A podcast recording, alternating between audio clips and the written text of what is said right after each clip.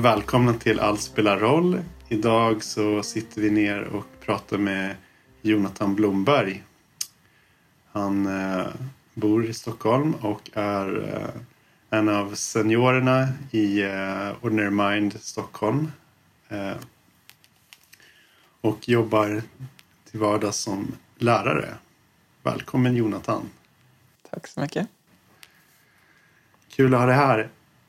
Eh, vi har ju haft den här eh, intervjun eh, hängandes ett par månader. Superkul att du är här. Första frågan. Var du en weird kid när du växte upp? Oj, wow. Shit vad roligt.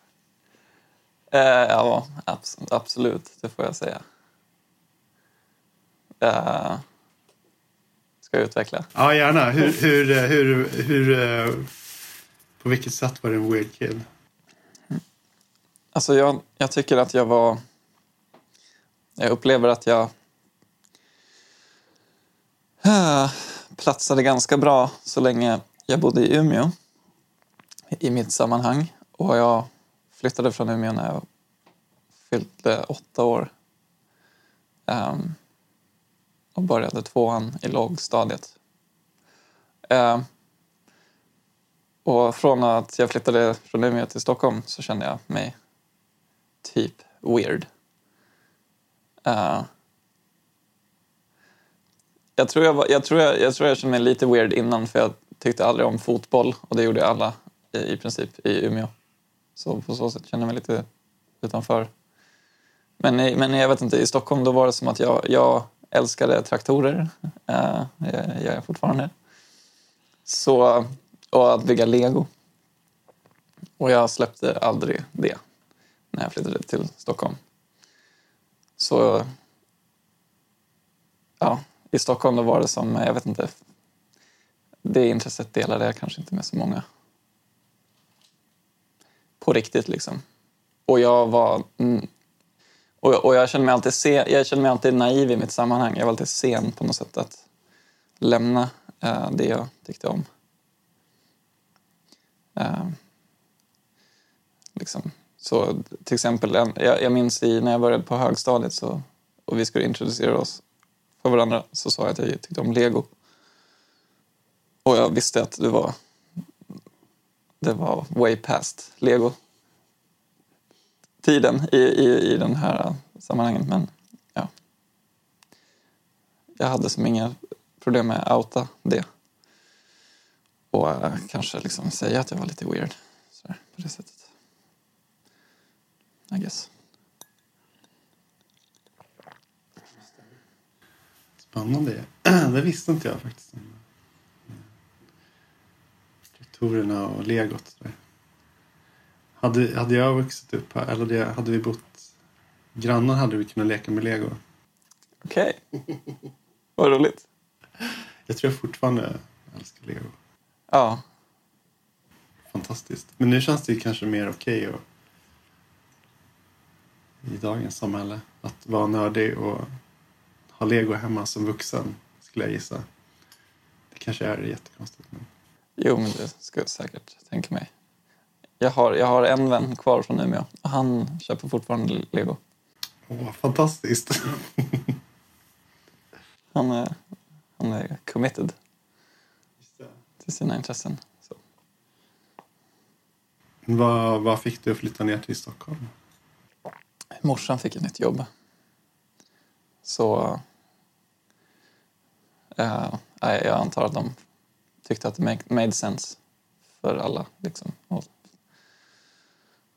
och börja leva där istället. Och när hittade du till... Uh, vad, vad, vad, dina, vad är dina första minnen av buddhismen? Hur kom du in på, på, det, på den vägen som du knatar på idag? Mm. Um, ja, jag tror jag kanske var 16 eller 17 när eh, min bror um, berättade om, eller kanske gav mig, den här uh, Power of Now av Eckart Tolle. Uh, och jag jag blev lite besatt av den boken eh, under en ganska många år. så. Eh, han beskriver i början hur han eh, hur han, hur han får liksom en kris av tanken av att eh, han, han säger jag kan inte leva med mig själv och han tycker det är så sjukt att vad är det jag säger egentligen? Hur kan jag inte leva med mig själv? Det är som att det är två grejer där.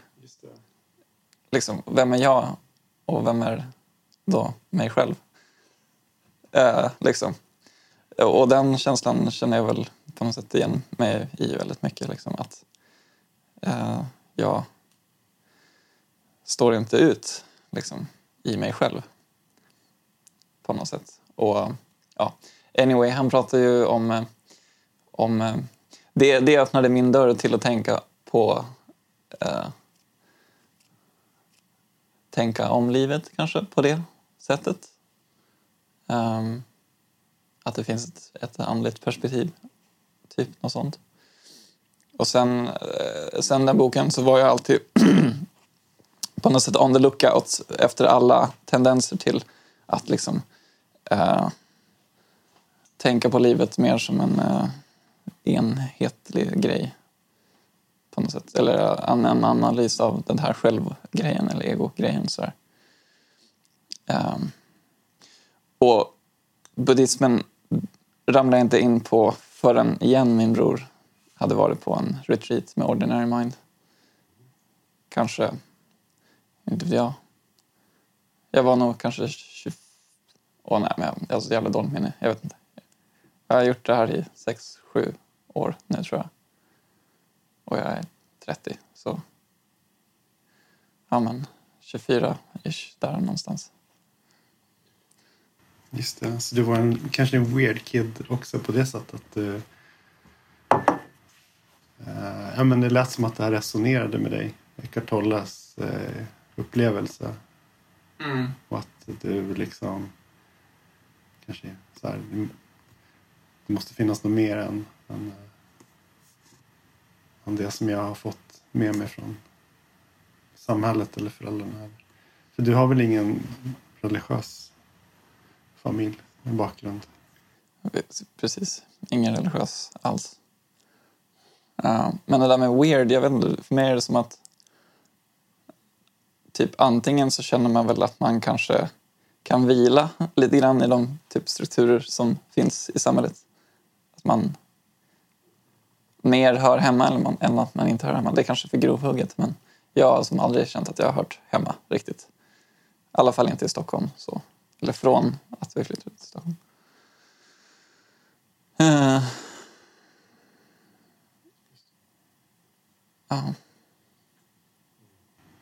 Men sen uh, när du... Vad var det som fick dig hooked? Var det liksom, ja, här är en eh, dörr liksom att få veta lite mer om den här andligheten som verkar finnas eh, någonstans? Du kanske inte hade så mycket efter Eckart Tolle där så kanske det var svårt att hitta något mer, någon form av källa och släcka din filosofiska törst i. Eller vad, vad hände liksom? Vad var det som fick dig att fortsätta i, in i Ordinary Mind sen? Ja, jag, jag minns att jag var frustrerad över Eckart Tolle-boken under många år för var den den ger ju en inga, ingen hjälp alls, typ, tycker jag. Praktiskt. Ja, hur man ska göra liksom. Så i, den är ju på något sätt teoretiskt eh, väldigt rimlig, känner jag. Men att bara vara här och nu, det är liksom typ det jobbigaste som finns. Eller det är ju det är bara det jobbigt att vara här nu, som vi inte är det. Um, så... Um, jag vet inte, jag var väl... Jag hade väl kanske någon frustration och, och, men, men var rätt absorberad av att inte jag typ bara liksom överleva i mitt van, vanliga liv. Tills dess då att Joakim som öppnar den här dörren att åka på ett retreat i Stockholm. Eh, eh, och, och då fick jag ju träffa Karen och alla de här människorna som som inte var så rädda för att liksom eh, dela med sig om eh, alla sina känslor, basically. Och då kändes ju det som, liksom, ge mig mer av det. Just det, ja, fint. Ja. Så det fanns någon form av... Det hade någon form av uh, suffering som du... Så här, Eckart Tolle liksom bara, there is a, there is a cure to this. Just och du liksom... Det öppnade någon dörr i ditt huvud och sen uh, så har du bara fortsatt uh, när du fick in foten innanför dörren där. Mm. Han, eh, han pratar ju om... Eh, eh, han pratar ju explicit om buddhismen, minns jag. Att eh, Buddha eh, lärde att det finns ett end of suffering. Något sånt. Eller eh, att, vad det nu var, upplysning eller nirvana, något sånt där. Är the end of suffering. Jag har för mig att han sa något sånt. Okej, och det, det fick dig intresserad liksom? Ja, precis. Sen dess var jag liksom ganska eh, primad på att lyssna in buddhismen där jag hörde den. Liksom. Gick du på ditt första... Just det, din brorsa tog med dig på... Tog han med dig? Just det, han tog med dig på ett retreat då? Eller liksom visade den här gruppen finns och de styr upp retreats och sittningar och så. Mm. Kom du och satt och sen så har bara fortsatte. Ja, precis. Han var på sitt retreat och blev väl helt på något sätt chockad över den upplevelsen. Och jag tyckte det var intressant och jag tror att han och jag båda två gick på nästa retreat som var i pipelinen för Ordinary Mind då, var i Stockholm. Just det. hur var, hur var din, din första retreat? Och första sittningen? Vad, har du några minnen av det? Kan du dela med dig hur det var? I så fall. Mm. Um,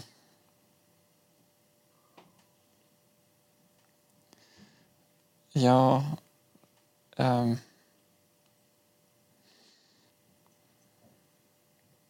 jag var så sjukt rädd som person då. Um, så...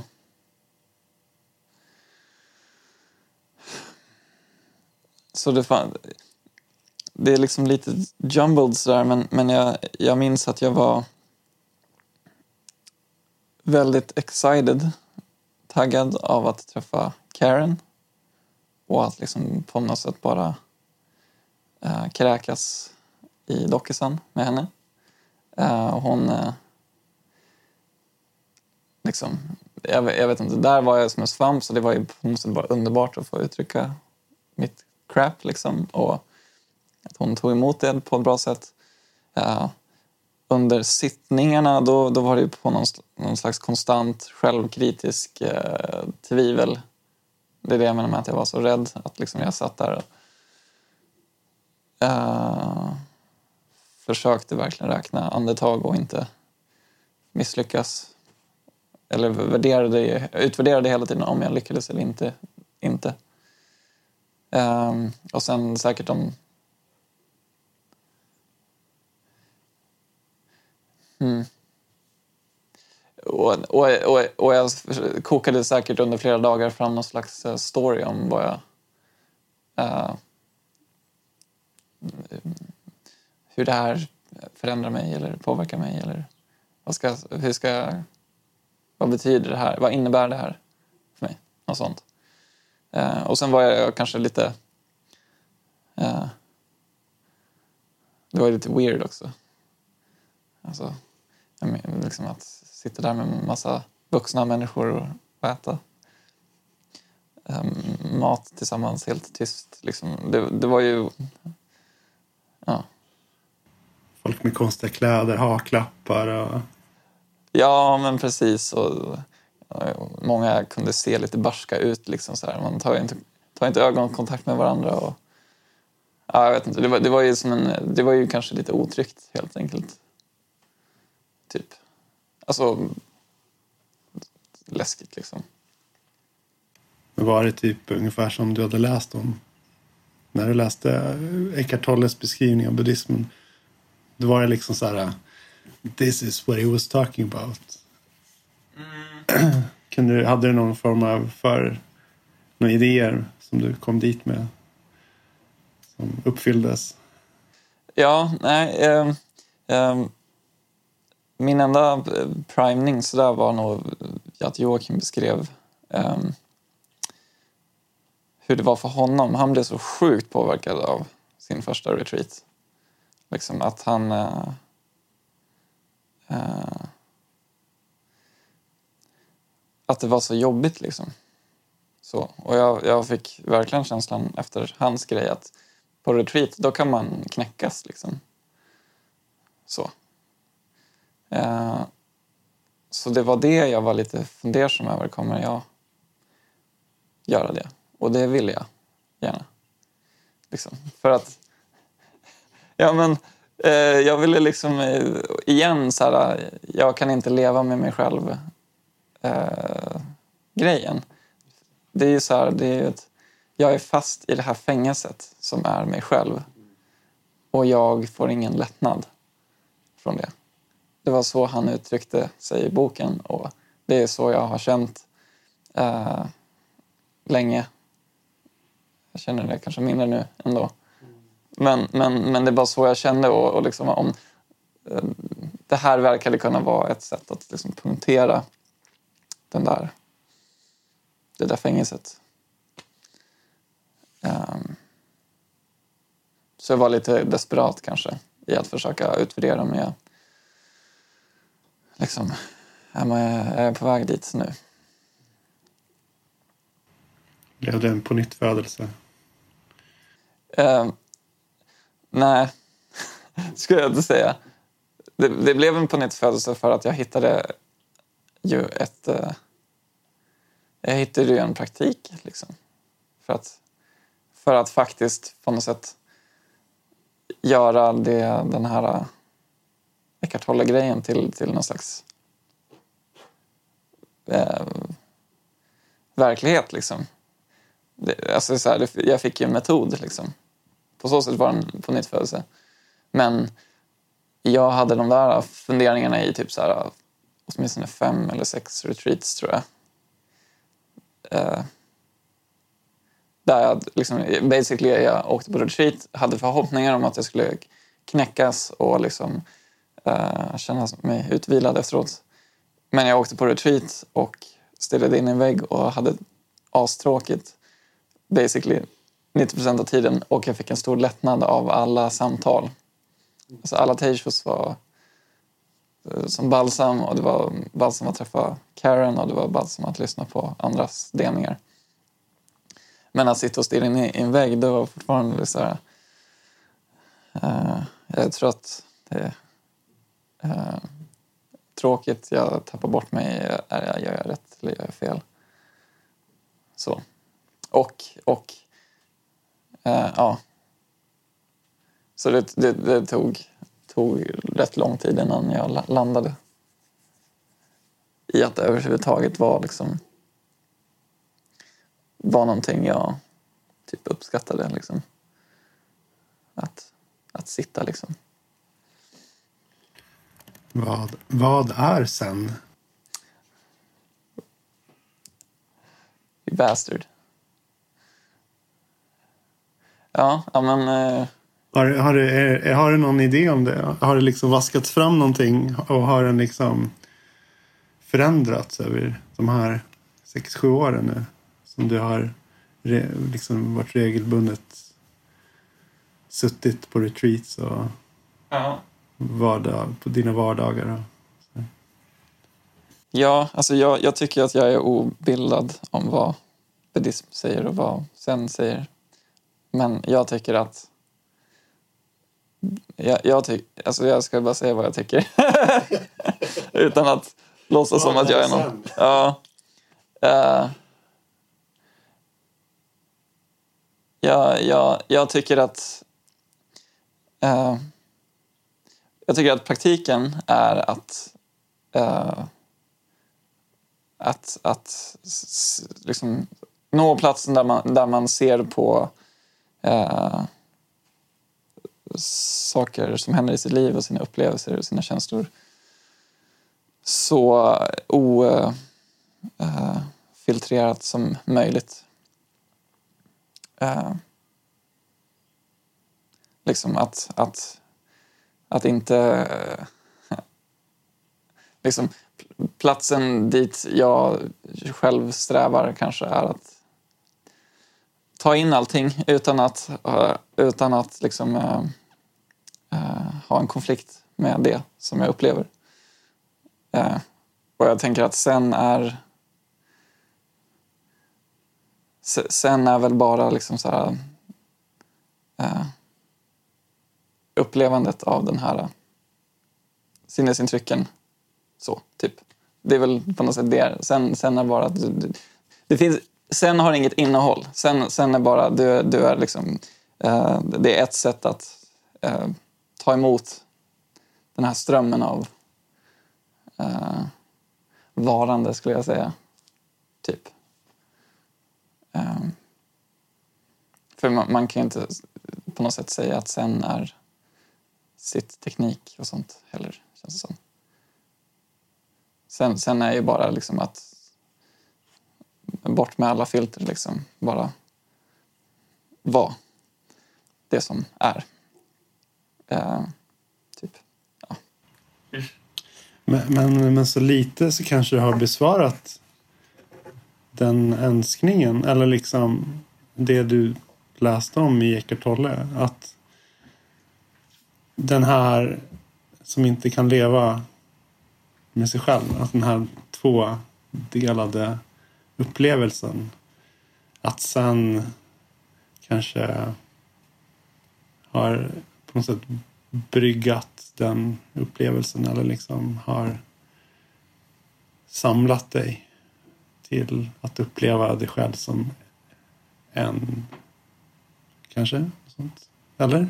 Förstår, var det en tydlig fråga? Jo, jo, jo. Um, Precis, jag, jag, skulle liksom inte... Jag skulle inte så inspirerad här av samtalet med um, Paul i helgen. Uh, jag skulle inte säga att sen har någon liksom privilegierad uh, position riktigt i mitt liv. Så. Uh, så här, jag är supersynkretistisk som man säger i religionssammanhang. Att jag tycker att eh, svaret, svaret på min fråga och på din fråga är att så här, ja, jag, jag, tycker att eh, svaret är att det finns inget, jag tycker ju att det finns inget eh, jag så att säga. Eh, jag är någon slags mystisk eh, plats eh, där massa stuff eh, kommer, liksom, dit massa stuff flödar, liksom, där de här sinnesintrycken. Och och jag måste vara på något sätt... Eh, an, antingen så, så, så, så, motsätter jag mig det som kommer emot mig och då, är jag, då kan jag inte leva med mig själv, så att säga. Eller så, så, så eh, försöker jag hantera mina motstånd och, och liksom på något sätt bara leva med den här strömmen istället. Och inte döma ut vissa saker som, som liksom, eh, mig och inte mig utan nu är allt bara, allt är bara mig. Uh. Ja, men spännande, så att det är lite som en så här... Ja, men liksom som en intersection. Eller liksom... Ja. Det, det, det finns inget du... Det är, ja, det är någon form av vägkorsning. Eller liksom att det är... Jag vet inte. Ja. Men jag, jag har hört uh, en metafor för det här liksom att man är i en film. Just det. Just det. Basically. Uh, som bara kommer till dig. Eh, och den här korsningen skulle ju kunna vara samma sak. Det är bara saker som strömmar hit och dit. Jag tror till och med i... Vet han, Ushiyama, han kallar det för, tror jag, the scenery of Sazen. Tror han kallar det. Att livet bara är som en så här... Som en film som bara rullar förbi. typ. Enligt honom, liksom, hans upplevelse. Ja. Lite samma. Jo, men precis. Precis, för det är därför jag, tänker, jag tycker inte man kan säga att sen har någon privilegierad position. Utan det är så jag ser på livet. Du är ju bara... Tycker jag. Jag, jag har ju literally ingen kontroll över någonting. Liksom. Jag, jag, jag bara... Jag tycker jag, jag på något sätt upplever den här eh, totalt godtyckliga innehållet i min upplevelse och jag, jag, jag begriper inte mitt innehåll, innehållet särskilt bra. Uh, uh, ja, det är spännande. Så det- det är lite slappa taget för dig som är Ja, din praktik kanske. ja, lät det som. Att bara liksom acceptera och släppa in alla de här liksom allt som strömmar igenom det som exakt. är du eller vad, vad man nu ska säga. Exakt, och då mer specifikt, liksom det, alla de saker som jag tycker är, är jobbigast. Liksom. Eh, mina sexuella perversioner. Liksom. Jag vill inte, vill inte släppa in dem. Men där är de. eller, eller eh, eh, ja, jag kommer in på det för att liksom, begär är ju liksom eh, eh, liksom på något sätt en o... Så, så kanske man inte ska säga. Men, men det, är, det är någon slags... eh, eh, det, är på, det är på något sätt orationellt. Jag vill ha det jag vill ha. Och det finns en del saker som jag kan liksom ge förklaringar till och rationalisera mig till. Men det man vill ha, alltså, oavsett om det är liksom, vill jag chokladglass eller whatever, eller om det är någon sexuell grej eller eh, något karriärsmål eller så här. Eh, det du vill ha är det du på något sätt vill ha och vad ska du göra med det då? Alltså om det fortsätter vara någon, en ström i din ström då måste du på något sätt sluta förtränga den eller du måste låta den vara där och så att säga sätta i parentes eh, dina, dina judgments eller antaganden om vad, det, om vad det här innebär och bara låta det vara där en stund. Och det är ju bara det vidrigaste som finns. Ja, det, är- det är ju väldigt starka drifter det där sexuella också. Det är inte så lätt att vifta bort som att man är sugen på glass eller Nej. utan det kan ju vara, ha en helt annan intensitet. Verkligen. Ja. Ehm, precis, men, precis. Och här, jag ska inte säga att jag är så kritisk kanske till, till sen och sådär, men, men vi, vi har ju ändå pratat lite om det, att så här, sen är lite mer, eller buddhism kanske, är lite mer, ehm, jag skulle inte säga så, men det känns som att sen och buddhism har en tendens att vara eh, lite mer passiv. Så. Eh, och jag, jag, jag, jag är, har i alla fall under senaste året kanske, eller sen i somras, varit på en plats där jag upplever att, att eh, du måste också släppa taget och följa med den här strömmen. Liksom. Med stuff. Liksom, för att när du sitter där, the scenery och sa- sasen, saker och ting flyter förbi liksom. Eh, det skulle ju vara att, att, att klänga fast vid att eh, på något sätt inte flyta med, kan jag känna.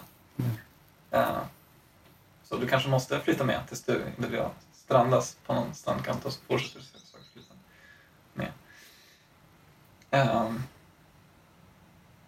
ja, för det, och det finns något antagande där, igen, för mig i alla fall, det finns, varför skulle jag inte varför ska jag döma ut det här medflytandet i, i strömmen? Um, jag kan ju testa att, som i all sasen, så att säga, bara observera och uh, uppleva. Och sen se var jag liksom landar. Så. Så du förstår det rätt om att du kanske har en tanke om att det här med att i buddhismen så kan man ha en ganska passiv hållning till att man bara observerar och sådär. Men att, att du kanske har någon tanke om att man kan använda det till någonting på ett aktivt sätt eller man kanske till och med kan bränna ut det karmiskt.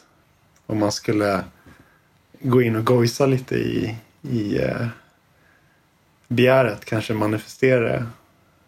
Eller? Förstår Mm. du rätt? Ja. Um, nej, drop en hot, hot takes här. Eh, liksom, jag, skulle, jag skulle säga att det är liksom någon slags missuppfattning att buddhism skulle vara passiv. För jag tycker inte att, jag tycker inte att sasen... Vänta. Jag Jonas. Ja, men då... Fan, vi hade ju flow där. Eh, Ja, men det är lugnt, det är lugnt. Just det, du är ju musiker också. I am. Så att säga. Är det, finns det någon andlig aspekt i musik för dig? Ehm, ja, alltså... ehm, för mig så har väl den här andliga grejen varit lite synonym med att på något sätt um, är med smärta typ rota i det här lidandet liksom som jag har. Um, Så, så när jag gör musik, alla mina låtar är löjligt liksom utlämnande. För att det är bara, det är bara att uttrycka, basically känner jag i alla fall, det här predikamentet som är att vara jag. Så att eh, ja, men, eh, känna mig fängslad i någon slags grej jag inte står ut med. Liksom. Eh, och ehm, ja, Det är det jag gör med musik. Det, det är det jag så att säga, går igång på eh, musikmässigt. Och det är det som motiverar mig kanske, eller har motiverat mig in i den här praktikgrejen. Och det, och det får jag säga, det är ju ganska sentimental typ eh, eh, läkande sort of processgrej. Um, och det, liksom, om, om, om det är någon som kommer och bara så, det där är inte sant. Typ. liksom, jag, jag, tycker, jag tycker inte att läkande typ eller känslor eller sentimentalitet är zen eller buddhism. Det tycker jag inte alls. Um, så. För, för, att, för att fundamentalt så, så, så, så tycker jag att sen, sen och allt det här, det, det, det är liksom det här, den här totalt råa liksom, eh, eh din upplevelse är mystisk. Typ, och du kan inte greppa den. Basically. Du måste överlämna dig till vad det nu är för någonting. Ja, det tycker jag är sen. Här kommer svar på din fråga. typ. Det är så. Um, och, men för mig så, så det mest spännande jag har velat utforska har varit mina känslor och att reda ut min smärta. Eh, och desto mer jag gör det, mest, mm, desto mindre liksom på något sätt triggad blir jag. Alltså desto mer jag verkar läka mig själv, desto mindre triggad är jag av det och desto mer nyfiken blir jag på vad jag tycker verkar vara ett faktum som sen pekar på liksom att ja, livet är mystiskt. Så buddhismen är lite så ett verktyg för någon form av liberation. Då, om jag förstår. Eh, ja, alltså eh, min ingång i buddhismen har varit för att det kan vara ett, i alla fall våran typ av ordinary mind-variant, att det kan vara ett liberation, psykologiskt liberation-verktyg. Men jag tycker att fundamentalt sett så är det inte det. Utan jag tycker att fundamentalt sett så är buddhism och zen och allt det där en, en, eh, en, eh, en, en, en, en beskrivning av hur saker och ting, det låter så fundamentalistiskt, hur, hur, det, hur, det, hur, det, hur det bara är liksom. Och liksom uh,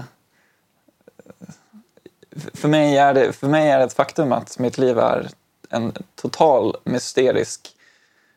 Mitt liv, jag menar min, upplevelse, min, allt som händer, är en totalt mysterisk röra. Och jag, mitt ego, är jätterädd för den här äh, mystiska röran som inte jag riktigt begriper mig på. Jag försöker jag liksom för, förstå den och kontrollera den och manipulera den och eh, kategorisera den. Och eh, sen och säger till mig att så här, eh, det kan du inte göra. Så, bara, det går inte. Alla dina ego-grejer kommer skapa smärta och konflikt. Och det är bara inte... Det är inte så fundamentalt så. Bara låt det här komma. Typ. Och, och det här låtandet komma behöver inte vara så känslosamt. Det behöver inte vara så... Uh, det, det, är mer, det tycker jag är mer en, en, en, analys av hur, hur världen är snarare än att det finns några känslomässiga saker att reda ut. Sådär. För mig har det bara varit intressant att börja i det känslomässiga. Typ. Så, nirvana har ingen riktig betydelse för... Eller har du någon relation till... Är det något du hoppas på? Uppnå? Ja, men eh, så nirvana... Uh, igen, jag, jag inte så beläst sådär, men för mig är, för mig är nirvana, skulle, skulle väl nirvana vara en plats där du inte har din eh, kategoriserande eller dömande liksom, blick, e egoblick på saker som händer i ditt liv. Liksom. Um, så det har väl Det, betydelse på så sätt att jag tycker att att eh, så länge jag inte lever på det sättet så är jag fångad på olika sätt och jag snärjer in mig i saker och ting. Eh, det är väl kanske nästan en referenspunkt. Så liksom kanske en del av den här buddhistiska eh, liksom, beskrivningen eller metoderna ändå, eller liksom eh, jag tänker att, att mm, sasen och sitta och meditera och sånt har varit ett, till stor hjälp för dig. Men sen har också kanske en del av de här beskrivningarna i buddhismen också eh, hjälpt dig att förstå och greppa, eh, hantera saker. Eh, vad var det jag tänkte på? Ja, men att du beskrev liksom sådär att, att, att eh, Nirvana eh, ja, att, att Nirvana kan vara en plats som du kan komma till om du släpper taget, som jag förstår det. Eller? Alltså jag tycker att Nirvana är eh, igen, det är, bara en, det, är bara en, det är egentligen bara en beskrivning på hur, hur saker egentligen är. Så, eh, liksom för, för, att, för, för jag, igen, jag sa någonstans i början att jag tycker att praktiken är att se på eller ta emot det som händer utan några filter. Liksom. Och med det så menar jag kanske utan ett ego så att säga som stretar emot. Eh, så, alltså, jag vet inte om det här är liksom möjligt ens. Så här. Men, men jag tänker att livet är en massa saker som händer och sen så finns det en del av oss som tycker det är jobbigt. Liksom.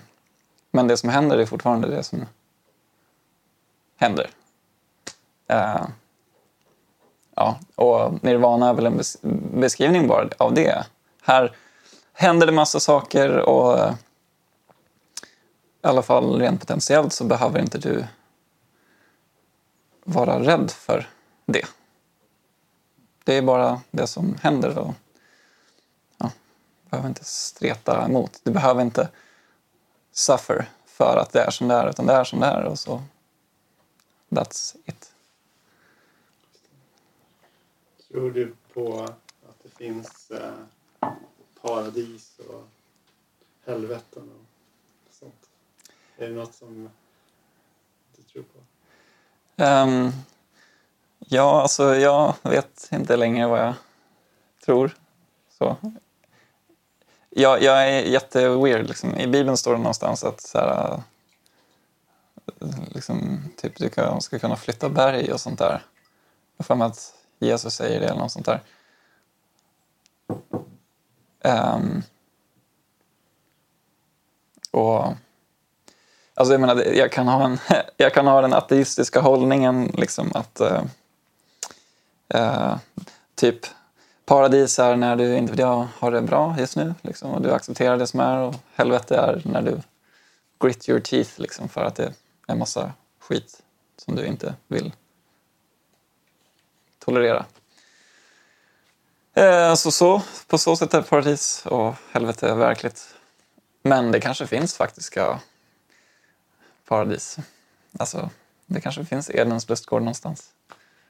Eller, eller, eller, eller eh, riktiga helveten. Liksom. Eh, andra böcker som jag läste mellan de här eh, mellan Eckart Tolle och en, en bok var om eh, eh nära döden-upplevelser. Eh, och där var det förvånansvärt många som beskrev att de hamnade i, i en helvetisk plats. Liksom. Och det är ju freaky. Liksom. Böckerna jag har läst har tenderat att dra åt andra hållet. Liksom. Liksom att du, du blir, blir befriad. Men de här människorna blev inte befriade. De blev, de blev liksom... Eh, ja, de blev befriade från sina liv till en tortyr. Så, så jag vet inte jag tycker det är lite spännande att tänka att det kan finnas paradis och helveten. På riktigt. Men, men, så, så, men så det kanske finns en del av dig som... Ja, men du, du, du är öppen för det? Ja. Så. Absolut. Jag tänkte om du också har kvar det. Det lät som att du kanske hade mer någon sån här... Du var lite kåt på såna här övernaturliga saker och Mm. Sånt. Men, men jag, jag, är, jag är det. Liksom. Mm. Men det är mest för att jag, jag tycker att jag vet så jag tycker att jag vet så lite. Liksom. Jag, jag, jag vet inte riktigt varför jag kommer fram till att jag tycker att jag vet så lite. Liksom. Men, eh, men uh, uh, jag, tycker, jag tycker väl att vi människor har konstant fel hela tiden. Och har haft konstant fel typ hela tiden. Och jag tycker att det... Jag, jag kan inte göra så goda omdömen. Liksom. Jag, jag, har inget bra omdöme och jag tycker inte någon annan har det heller. Alltså jag menar, jag är inte... Jag, jag är inte liksom emot vetenskapen och sånt där. Liksom. Och jag tycker man måste vara ödmjuk i... Det enda, det enda jag säger är att man måste vara ödmjuk i, i vad man hävdar sig tro är sant. Och jag tycker inte att jag kan säga så mycket om det. Jag tycker att vad som helst är, är möjligt. Jag tycker typ literally att vad som, vad som helst är potentiellt teoretiskt möjligt. Jag vet inte vad som kommer hända när jag dör. I'm sort of eh, looking forward to it in a sense. Jag kommer att tänka på Eh, jag såg en dokumentär häromdagen av en, eh, en person som, som hette Robert Anton Wilson. Som, han, han myntade, hans filosofi kallades för Maybe Logic. Ooh. Och det där lät lite som uh, uh. så här, liksom att, att liksom, människor skulle må bra av lite mer maybe. Att, uh, att folk ofta så här, det är så här och det är så här och folk liksom, eller jag, jag tolkar det som att folk, han menar att folk uh, är instängda i sina mm, beskrivningar, sina det de tror är sanningen hela tiden. Mm. Men att det är bra att ha lite maybe logic. Att det alltid finns någonting som man kanske inte förstår. Och att saker kan vara annorlunda. Ja, ja. Och, och igen, jag, jag, tycker att... Jag känner mig dum i huvudet nu för att säga det, men jag tycker det att... Liksom, det är en annan aspekt av liksom, sen praktiken att skala du ska vara så att säga filterlös, du ska skala bort alla dina konceptualiseringar av det som är. Uh, att to study the self is to forget the self. Något sånt. Um, vilket, vilket innebär att allting är bara ett stort jävla maybe. Liksom. Det, är det, det, det, är det enda du kan säga. Liksom. Uh, vilket är ju fantastiskt roligt. Liksom. Det är det som är så sjukt kul. För, för jag, tycker, jag tycker literally att, att livet är eh, en eh, magisk, mysterisk maybe-grej. Liksom. Eh, för att jag förstår inte varför saker och ting eh, händer som de gör. Liksom. Så. Och jag tycker det är jättespännande. Eh, mycket, mycket roligare än, att, än, än, om jag tror att jag vet det. Och det här betyder inte att jag liksom så här, Eh, det finns ju saker som jag eh, mer så att säga tror på och saker som jag mindre tror på i mitt liv. Men det är... Typ vad då? Jag blev nyfiken. Nej men alltså, det var, jag, jag menar liksom så här... Uh, um, alltså, ska jag ta för exempel liksom. Ja, men om man bara tar, tar någonting som så global uppvärmning. Det verkar ju rimligt att massa forskare har ansträngt sig väldigt mycket för att göra så bra mätningar som man kan. Så då tenderar jag att tro på det. Så att säga. Och jag kanske tenderar att tro mindre på någon, eh, någonting eh, eh där jag inte tycker man har gjort samma ansträngning för att liksom, förstå någonting. Så Eh, men, i, men i själva verket, jag vet inte. Liksom. Global uppvärmning, alla forskare kan ju fortfarande ha fel. Det har ju hänt många gånger. Liksom. Chemtrails kanske är mindre rimligt än global uppvärmning? Ja, jag vet inte vad chemtrails är. Men det är väl någon konspirationsteori. Ja, att staten åker runt och sprayar ut grejer i luften som manipulerar oss. Och sånt där. Ja, ja men eh, som ett exempel precis. Då skulle jag, jag skulle vilja se samma ansträngning att försöka eh, så att säga hävda att man vet någonting om att det är så. Från det lägret. För att jag ska tro på det. Lika mycket som jag tror på global uppvärmning. Men, men, men egentligen tycker jag att båda är, det är fortfarande maybe. De här kan ju ha fel liksom. Och de här kan ha rätt. Alltså chemtrail-människorna kan ju ha rätt. Alltså potentiellt. Hur, hur, uh, hur känner du inför att bli beskriven buddhist? Uh, ja, jag har funderat en del på det. Um, och det var ett tag, sedan, tag som jag beskrev mig som buddhist. Jag kan bara säga snabbt, för du är ju ordinerad som buddhist. Uh, i Ordinary Mind i Finland där.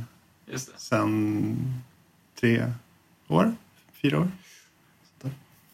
Visst. Eh, på ett sätt så känner jag mig eh, väldigt os... Eh, liksom, igen, jag tycker att sen och allt det här, det är så här, du, du har ju inget innehåll, så att säga. Tycker jag. som människa. Så, så jag tycker inte att jag kan sätta en sån lapp på mig att jag är buddhist. För jag tycker inte att jag är buddhist. Jag tycker att jag är en människa som försöker uppleva verkligheten så filterlöst som möjligt. För att det är så verkligheten är, inte för att buddhismen säger så. Så att säga. Å andra sidan, tittar man på mitt liv så jag mediterar en del, jag eh, håller med väldigt mycket i den buddhistiska filosofin. Tittar man på mig själv utifrån så kan man kanske tänka att det där verkar vara en buddhistisk dude. Och det är väl helt fair. Så kalla mig vad du vill. jag kallar mig inte riktigt det för att jag, jag, jag verkar inte... Jag verkar inte eh, resonera med det. Typ så. Alltså det, jag, jag, jag vill nog kanske bara sätta en kategori på mig själv om jag typ tycker om det, om jag gillar det. Liksom. Så här. Men, men det gör jag liksom inte riktigt med buddhism. Jag, eh, jag råkar bara ha hamnat här och jag råkar hålla med. Typ. Ehm. Liksom, jag, jag, tänker det är lite som, så här, jag beskriver mig själv villigt som ett metalhead lite grann. Så här, där, där brinner jag för det. Uh, och det finns någon, så här, det finns någon så här god känsla i det. Uh, den här buddhismgrejen är lite mer matter of fact. Det, det finns, det, det, jag, är, jag, är inte, jag, jag, är inte, jag är inte intresserad buddhist. Så, så kan man säga. Jag är, inte, jag är totalt ointresserad buddhist. jag, jag, jag, bara råkar väldigt, väldigt mycket hålla med. Och jag har ett sånt sammanhang och så vidare. Jag tror jag förstår. Liksom att så här, äh, Att liksom... Det, det, det krockar lite med det här maybe logic. Att säga buddhist för att det liksom det. ger att, sken av att det är statiskt. Och jag tror... Som jag tror jag börjar få lite feeling för att du är liksom kanske mer um, intresserad av mystiken i buddhismen mer än att tro på saker. Att du inte är intresserad av att få förklaringar utan mer undersöka eller liksom att det är någon resa som är att change är hela tiden och att livet är en resa. Så tolka lite, jag kanske tolkar in för mycket. Det kan nog vara något sånt. Liksom. Jag, jag, jag, det här kanske är något som Karen har sagt, typ att eh, liksom... Jag, jag vet inte. Men, men det känns som att...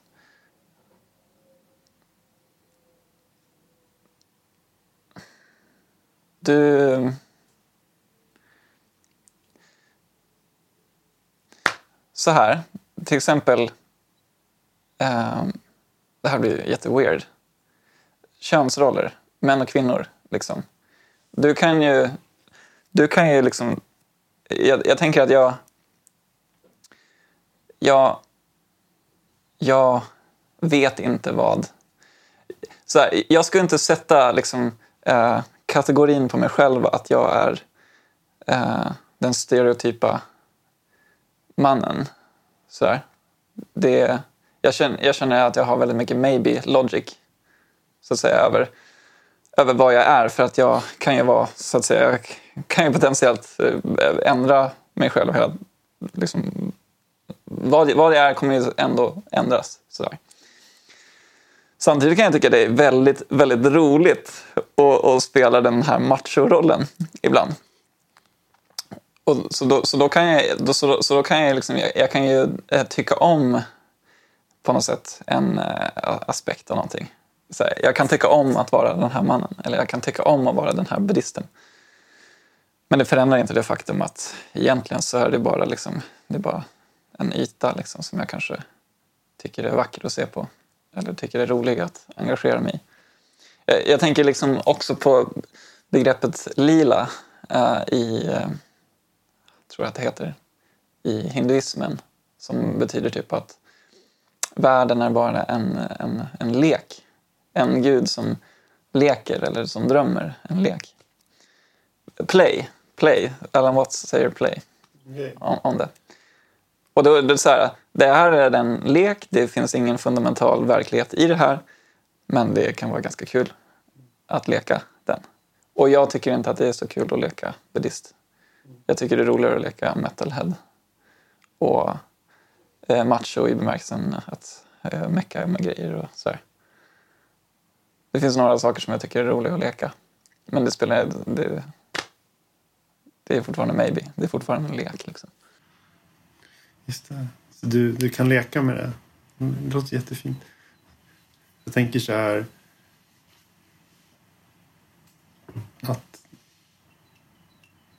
det, läs, det är så lätt tror jag att glömma bort. Att allt är ett påhitt. Att, att äh, ekorrhjulet är inte det enda som finns. Äh, det finns en värld utanför äh, jobb och karriär och alla roller man spelar i samhället. Att det finns också något större. Eh. Ja. Nyligen har jag varit intresserad av eh, andra altern alltså alternativa livsstilar. Det här är en buddhist, liksom, det är en alternativ livsstil lite grann. Och det finns alla de här, eh, vad ska man säga, vänstersammanhangen.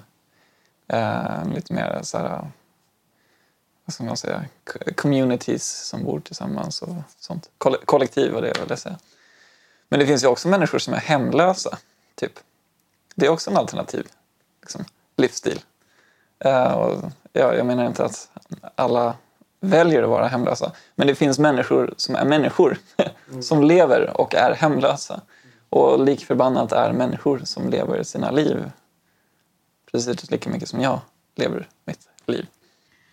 Som en subkultur liksom. Det, det är en kultur ändå. Ja, men alltså det, det är ett, ett annat sätt att vara människa. Bara. Och det finns eh, i alla fall av, när jag har sett på en del såna här eh, Youtube-klipp. Det finns ju människor som, som eh, eh, på något sätt är ganska tillfreds med den livsstilen. Som är så här, travel very light, liksom, är på något sätt totalt fri, fria från alla typer av konventionella liksom, krav. Uh, ja, men så kan man så kan man också leka leken. Eller så kan du leka leken och vara liksom, nationalist och vara med i armén och så. Uh, det finns olika sätt. Ja, men kanske eh, relationer. Åh oh, nej.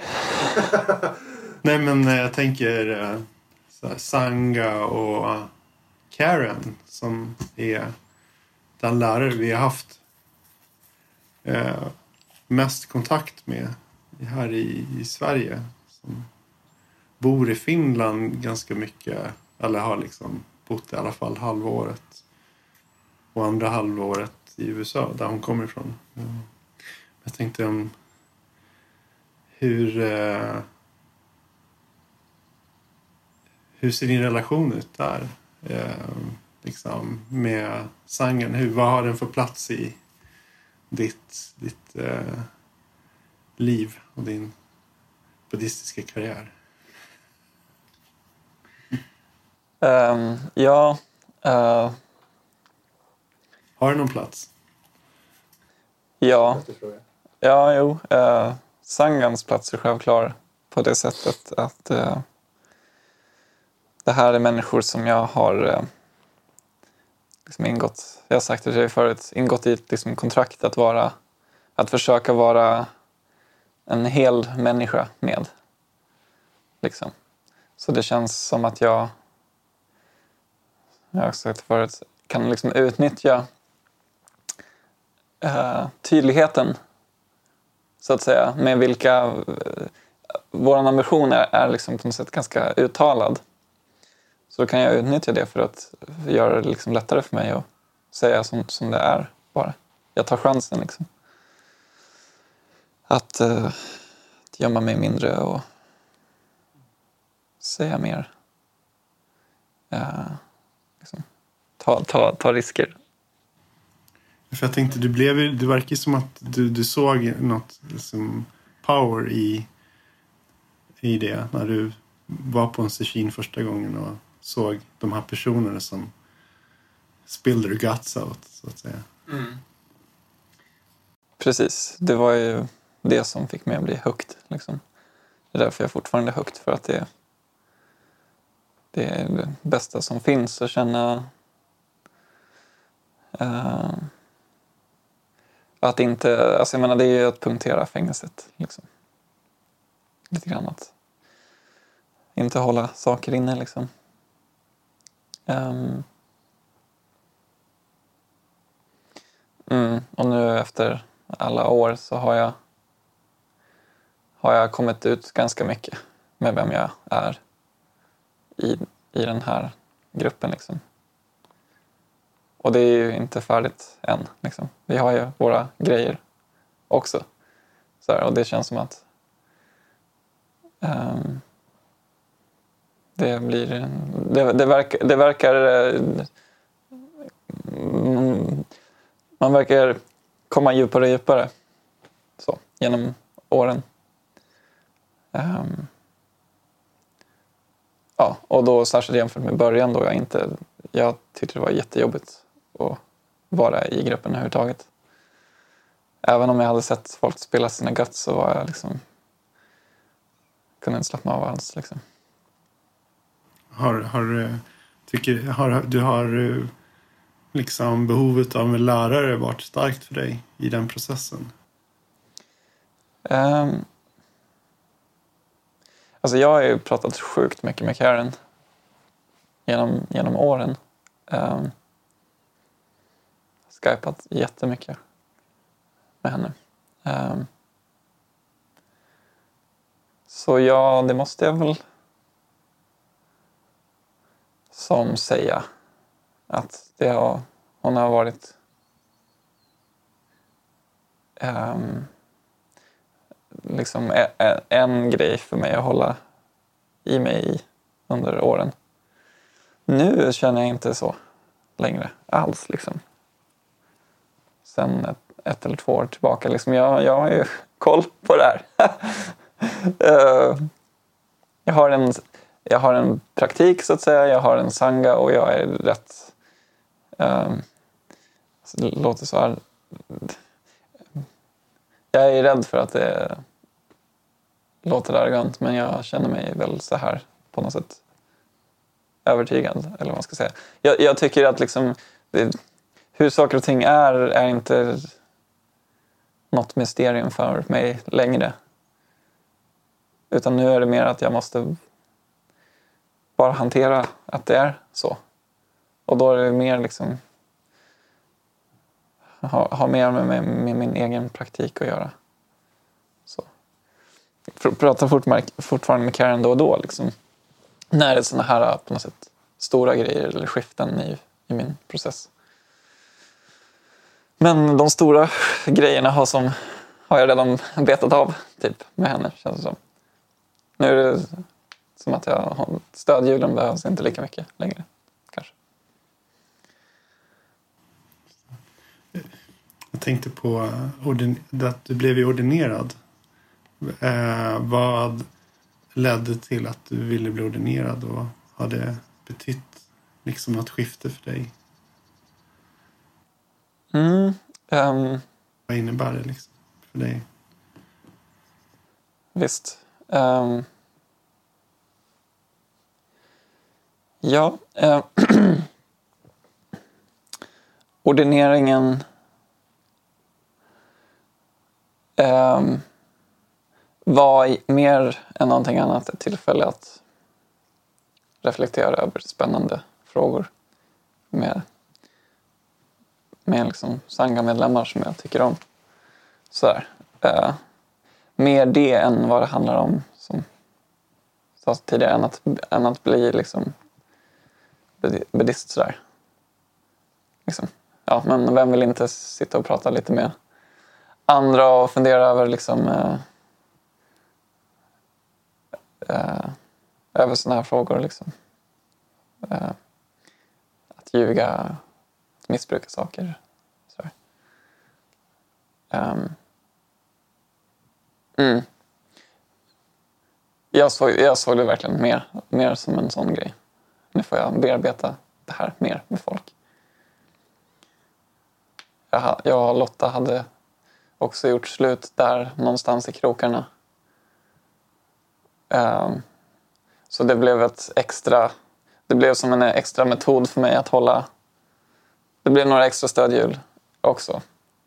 Alltså jag menar inte med det med, som en nedsättande sätt. Utan det var bara ännu en struktur för mig att hålla i mig lite grann när jag skulle liksom... Ja, lämna det förhållandet. Det här kanske är en uh, onödig fråga. Jag tror jag vet vad du kommer svara.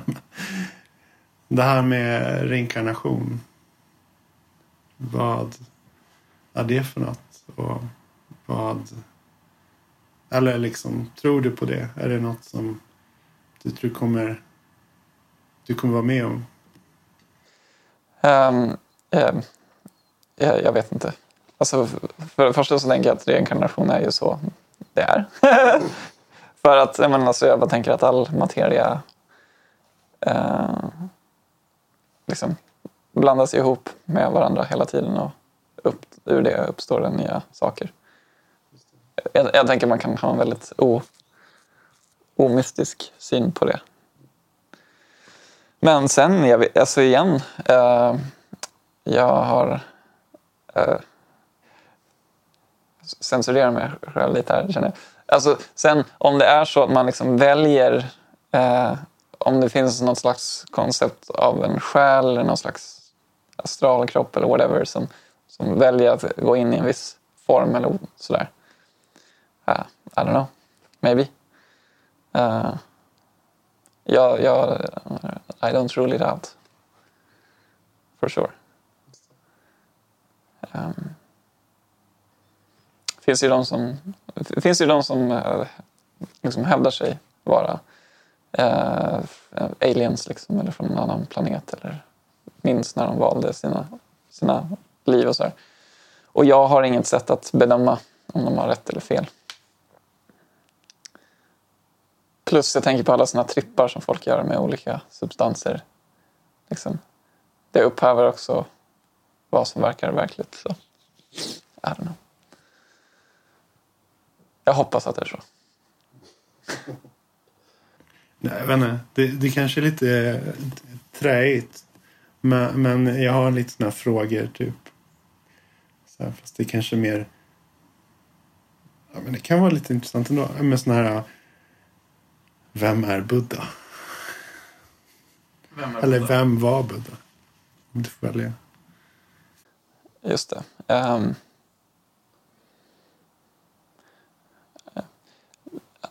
igen, jag är inte så beläst, men han verkar ju ha varit en person som blev eh, liksom upplyst, som såg saker som det var. Så att säga. Och han verkade, av det lilla jag hört, så han verkar ha eh, varit en människa som levde i ett samhälle med massa andra människor. Och som en upplyst människa gör så petar han på folk och deras uppfattningar om saker och ting. Och det gjorde han. Och eh, det var en Buddha på det mer universella sättet att han såg ju, tänker jag, verkligheten eh, kanske mer naket än de flesta gjorde. På, ett, på det tidlösa sätt som jag tänker att buddhaskapet är. Så.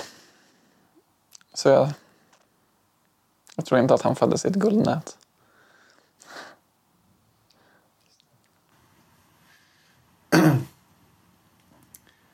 um, alltså, jag vet inte. Jag, jag, jag känner att jag börjar tappa ångan lite. Men det är fine, det känner jag också. Uh, du får välja. Slutord eller hur skulle din, din uh, ultimate uh, liksom passing se ut? Min ultimate passing? Ja. Jesus Christ. Lämna jordelivet eller vad det var. Mm. Um, vad intressant. Ja, eh, jag kan väl säga det att eh, jag, hopp, jag hoppas jag... så här, mitt perspektiv på döden har också förändrats genom den här processen. Liksom, om det nu är så att liksom, livet är bara liksom en ström av intryck som kommer till den här mystiska platsen från något mystiskt håll.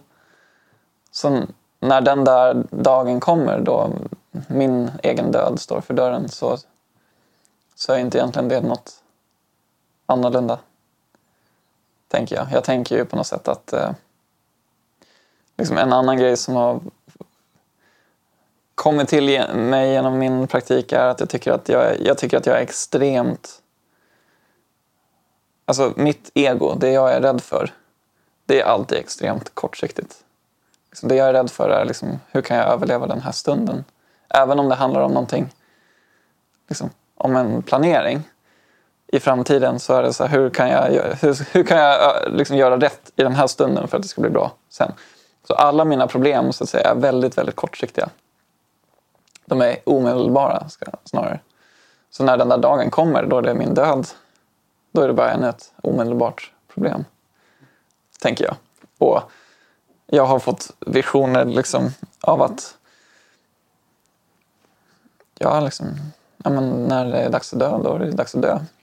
Typ, skulle det bli krig liksom, liksom, eftersom att allting är så föränderligt, jag, jag, kan, jag, kan, liksom, jag kan se hur samhället skulle kunna ställa om sig på direkt. Och där man skulle uh, vara totalt villig att ge sig ut i någon slags kampsituation. Uh, I don't know. Uh, jag, uh, jag, jag, är, jag är jättemycket motstånd till att uh, liksom, lida, så här, torteras till döds. Typ skulle jag helst inte göra. Ja. Helst då? Helst hur jag skulle dö? Uh, Sittande i sen. Men jag vet inte, kanske hoppa från en skyskrapa eller någonting. Vore coolt. Som en sista kick? Ja, men varför inte liksom? Det är bara Display. another stream of consciousness liksom. Leken fortsätter. Mm. Det blir en härlig scen också. Splat. ja. Alltså jag menar, och det, det är en annan liksom legit liksom på något sätt aspekt av allt vad det här betyder för mig. För att så här, jag... Eh, det måste vara... Det, det, om det är så här att liksom livet är den här strömmen till den här mystiska platsen så är det ju jag måste vara öppen för att det också kan hända i mitt liv. Att jag dör på något liksom, extravagant sätt eller att jag vill dö på ett extravagant sätt. Liksom, precis som jag kanske har mina sexuella liksom, eh, preferenser och jag tycker det är jättejobbigt att acceptera det. I bet you're very curious about what they are. Eh, så, så, så, så, så, kan det ju vara så att jag, jag vill leva ett eh, på ett farligt sätt. Det skulle kunna vara liksom en, ett, ett begär som jag kanske skulle ha och så kanske skulle liksom, inte ha något gott skäl att, att uh, ha motstånd till.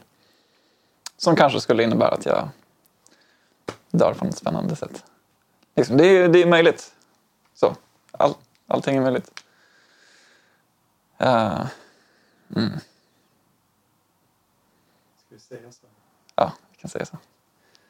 Tack Jonathan för att du var med. Det var jättekul att ha dig här. Vi får fortsätta att snacka framöver. Det vore superkul. Tack för eh, att jag fick babba.